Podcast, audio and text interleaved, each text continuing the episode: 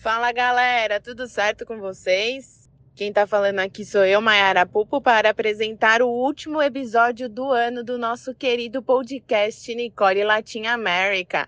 Nossa, esse ano passou rápido demais, né, gente? Já estamos aí no meio de dezembro, final de ano, festas. Mas acredito que vocês ainda têm um tempinho para aproveitar nosso último episódio. O convidado de hoje é o Silvio Almeida, que é bacharel em Química, formado pelas Faculdades Oswaldo Cruz, com pós-graduação em Engenharia de Controle da Poluição Ambiental pela Universidade de São Paulo. O Silvio possui cerca de 20 anos de experiência na área de laboratórios de análise química ambiental, tendo passado por diversas áreas, incluindo análises físico-químicas, inorgânicas, de metais, análises orgânicas com cromatografia gasosa, especialmente de compostos orgânicos voláteis.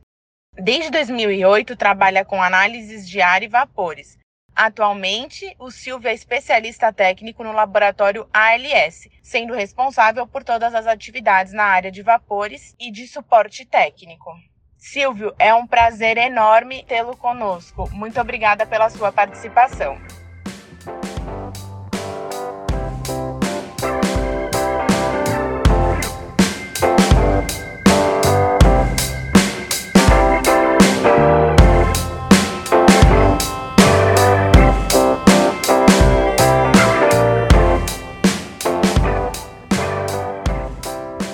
Tarde, boa noite, bom dia para os nossos ouvintes aqui do podcast da Rede Nicole Latinoamérica. Nosso convidado hoje, o Silvio, que conheço aí de longa data da, desse, desse meio das áreas contaminadas. Silvio, obrigada pela sua participação, por aceitar o nosso convite. É um prazer tê-lo aqui conosco hoje, nesse episódio, compartilhando aí um pouco do seu conhecimento com os nossos ouvintes hoje. Olá, Joyce. Bom dia, boa tarde, boa noite a todos os que estão nos ouvindo nesse podcast aqui da rede. Muito obrigado pelo convite. Estou muito feliz, muito contente pela oportunidade de aparecer aqui para a gente conversar neste podcast de vocês aí, tá bem? Muito obrigado. Imagina, Silvio, nós que agradecemos.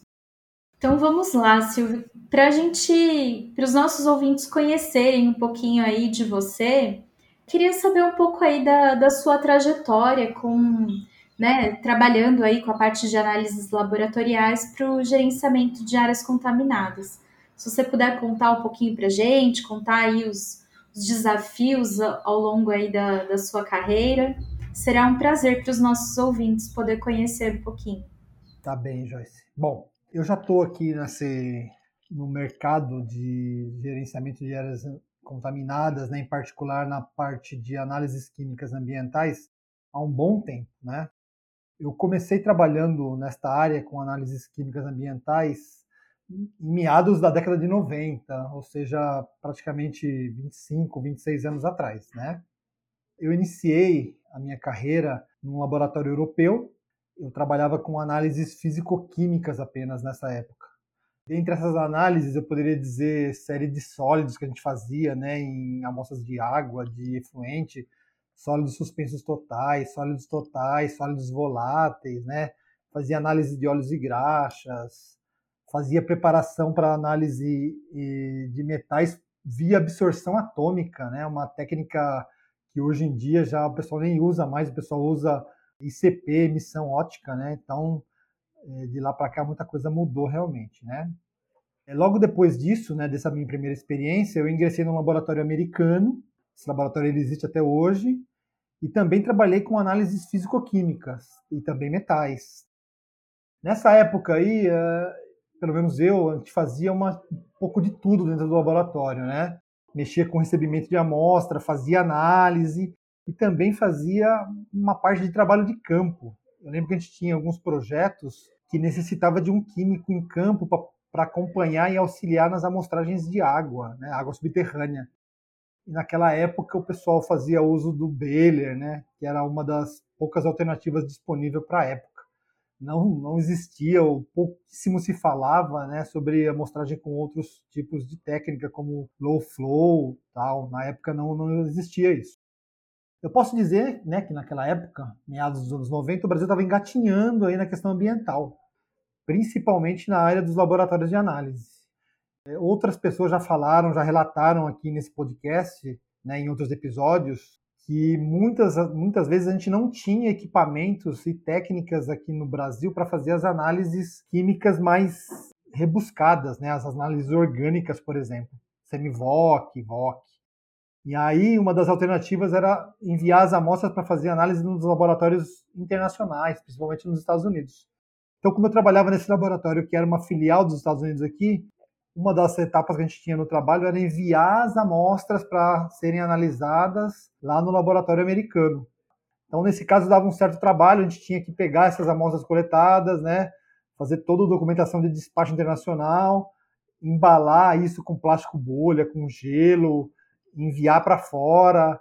Algumas vezes a gente mandava matriz de matriz que não era água nem solo, mandava alimento ou peixe ou animal marinho e às vezes parava também na alfândega, dava um certo problema. Não era raro o caso de voltarem cargas aí para a gente ter que recoletar e dava um certo trabalho. Bom, mas quando tudo estava certo, né? a gente enviava lá amostras para análise nos, nos, Estados Unidos e depois a gente recebia os resultados de análise, né? E procurávamos tocar a rotina assim. De lá para cá muita coisa evoluiu, né? Hoje a gente tem acesso aí a muita informação, muitos equipamentos, muita tecnologia. Bom, depois disso eu fui para um outro laboratório, para um outro laboratório é, no qual eu permaneci por cerca de 15 anos. Era um laboratório nacional eu passei desses 15 anos, cerca de 12 anos trabalhando com análises orgânicas, principalmente a parte de compostos voláteis. Né? Eu era o responsável pelas técnicas de voláteis. Me chama a atenção o fato de, no ano aproximadamente em 2008, eu comecei a trabalhar com a parte de ar, desenvolver as primeiras metodologias para análise de ar e eu lembro que o primeiro método que a gente fez foi o TO17, né? Até então, um dos primeiros métodos que a gente teve aqui em São Paulo para fazer análise de compostos orgânicos voláteis em amostras de ar. Então, para fazer o TO17, naquela época a gente usava tubos absorventes, também comprados do exterior, e bombas de ar específicas para isso. Aí, depois disso, essa empresa foi comprada por um outro laboratório, né, de origem europeia, e aí essa empresa era bem maior e tinha laboratórios nos Estados Unidos também. E, esse, e através desse laboratório a gente começou a desenvolver análises com canister. Então a gente fazia coleta com canister aqui no Brasil, canister de aço, né? E mandávamos as amostras coletadas para fazer análise lá no laboratório que ficava nos Estados Unidos. E tocávamos assim os projetos nessa parte de ar que foi uma parte que sempre me chamou bastante atenção. Hoje, né, eu trabalho atualmente aqui no laboratório ALS, é um laboratório de origem australiana, né? Desde 2019 eu estou trabalhando aqui. O meu cargo aqui é especialista técnico, né? Eu tenho algumas funções aqui dentro da empresa. Uma delas é gerenciar o departamento de amostragem e vapores, né? Então a gente mexe com a parte ainda de amostragem e análise de vapores aqui. O método que a gente mais tem, mais usa aqui é o TO15, e a gente utiliza os dispositivos evacuados, esse é o mesmo, esse é o nome que se fala, é, a gente usa as Borovex, que são dispositivos evacuados fabricados em vidro âmbar é um modelo que permite os mesmos resultados que a análise feita com os canisters. Interessante, Silvio, bem legal. Eu queria só comentar brevemente que eu acho muito legal, que uma coisa que a gente tem percebido né, ao longo dos episódios é o quanto evoluiu essa área de, né, da, da sustentabilidade, das análises e da, dessa, desse mercado mesmo, acho que no mundo inteiro, mas principalmente no Brasil, é uma coisa que a gente sempre ouve bastante. E, Silvio, eu queria aproveitar para te perguntar, então, considerando né, que essa parte das análises, né, das amostras, ela se trata de uma importante etapa né, para as tomadas de decisão na, nessa parte de áreas contaminadas, eu queria saber o que, como você acha que podemos relacionar então esses processos laboratoriais, é, laboratoriais, desculpa, com os pilares da sustentabilidade. É, Luciana, ótima pergunta. Eu vejo que hoje em dia, né, os laboratórios eles buscam melhorar né, a sustentabilidade do seu negócio. Então, isso envolve o engajamento né, dos funcionários nas políticas das empresas. Eu acredito que as empresas busquem investimentos em tecnologias mais limpas, em melhorias dos seus processos, em outros fatores que acabam afetando o processo de redução de volume de amostras, de otimização de métodos de análise, de tipos de frascos mais sustentáveis na sua utilização. Eu vejo também que as empresas elas são muito preocupadas com a questão dos resíduos gerados. Então, as atividades dos laboratórios, em geral, geram muitos resíduos. Então, tanto o trabalho interno do laboratório quanto em campo, a gente tem que ter a preocupação, as empresas têm que ter a preocupação de descartar de maneira correta o material. A gente não pode abandonar o material no campo, no ambiente, assim, de, dessa forma causando alguma possi possibilidade de contaminação. Já nos processos internos do laboratório, na parte analítica, né, aqueles relacionados às, às análises químicas propriamente ditas, onde a gente tem os processos de preparação de amostra, tal, os resíduos gerados, solventes, resíduos de análise, restos de amostras, eles devem ser caracterizados, né, conforme as normas existentes, para que a gente consiga enquadrar esse resíduo e descartá-lo da maneira mais correta ambientalmente falando, né? Seja através de processo de incineração, coprocessamento, reciclagem, na medida do possível buscar reciclar o material, reutilizar. Aí dessa maneira, eu creio que a gente consegue minimizar os impactos ambientais das atividades, preservar o meio ambiente e a comunidade onde as empresas estão inseridas. Assim a gente ajuda na sustentabilidade do mercado em geral. Certo, muito bom, Silvio, muito obrigada. E para fechar, a gente queria, né, já pegando um gancho também, você falou bastante de resíduos no, na sua última resposta. A gente queria saber que tipos de, av de avanços vocês têm visto no, nos últimos anos nos processos laboratoriais que têm fomentado a sustentabilidade para os projetos do GAC. E até, bom, falando dos resíduos, né, se tem algum tipo de procedimento de circularidade dos insumos e frascos dos laboratórios. Muito boa sua pergunta também em função das boas práticas operacionais, né, a gente tem a questão da, de sempre que possível buscar a diminuição dos volumes de amostras e dos reagentes utilizados. Sempre preferindo desenvolver e aplicar métodos onde sejam possíveis fazer mais de uma análise numa única alíquota, né? Uma questão que é importante, que o pessoal sempre se pergunta, é da questão de reutilização de frascos, né? Frascos de amostragem que são representam um volume bem grande dentro do quadro de laboratórios de análise.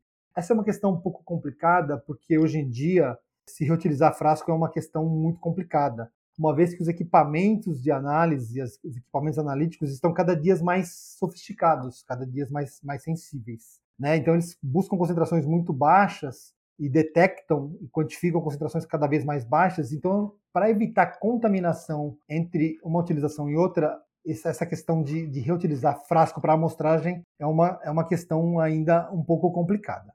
Tem laboratórios que desenvolvem metodologias um pouco mais sustentáveis também, principalmente nos processos executados pelos laboratórios que buscam evoluir nas suas demandas. Eu tenho uma, uma, uma experiência bacana para citar, que é uma recente implementação analítica que representa um avanço bem significativo nos processos de análise. Então, o laboratório conseguiu desenvolver uma análise através de um método que se chama miniaturização. A gente consegue fazer as análises de TPH, que são hidrocarbonetos totais de petróleo, e PAH, utilizando apenas 100 ml de água. No passado, para fazer essa análise, a gente usava 2 litros de água e mais recentemente 1 litro. Ou seja, com esse avanço, a gente consegue, sem nenhum prejuízo técnico para análise, fazer o mesmo trabalho com uma alíquota menor. Assim, a gente consegue é, um, um ganho bastante significativo no trabalho em campo, né? Afinal, a gente vai precisar trabalhar com uma amostragem de uma alíquota bem menor de, de amostra. Aí a cadeia inteira ganha do GAC, porque a gente vai ter menor custo de logística, menos peso para transportar, ganho de produtividade em campo, menor geração de resíduos no, no, laboratório. E, e frise-se que isso não tem nenhum impacto aí na qualidade dos resultados analíticos. Dessa maneira, o laboratório, por outro lado, também tem menos resíduo para se tratar, menos resíduo para descartar, quantidade menor de frasco para se preocupar, e assim a gente consegue é, propiciar uma, um resultado que seja bem menos ruim, com redução de chance de contaminação ao meio ambiente. Nossa, muito legal, Silvio, essa, essa metodologia e com certeza traz aí um, um benefício muito grande para toda a cadeia né, do, do gerenciamento de área contaminada.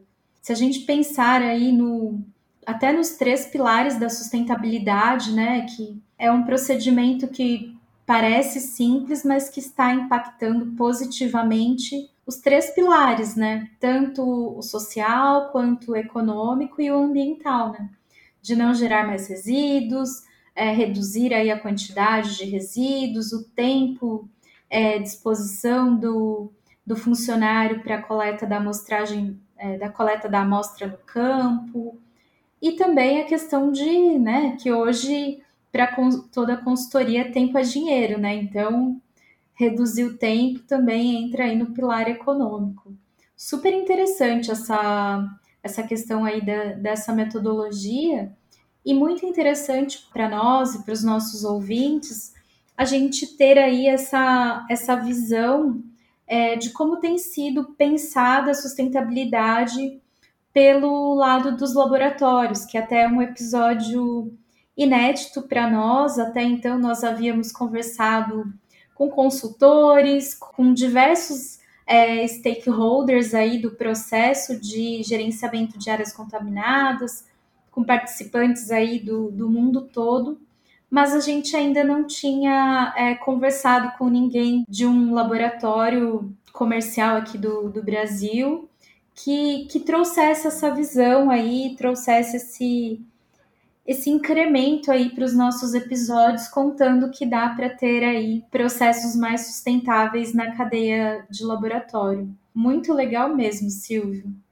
Muito bom, Joyce, muito obrigado. Realmente é, é bem interessante, bem bacana, né? A gente que já está um bom tempo no mercado verificar aí realmente a evolução e a preocupação com as questões de sustentabilidade.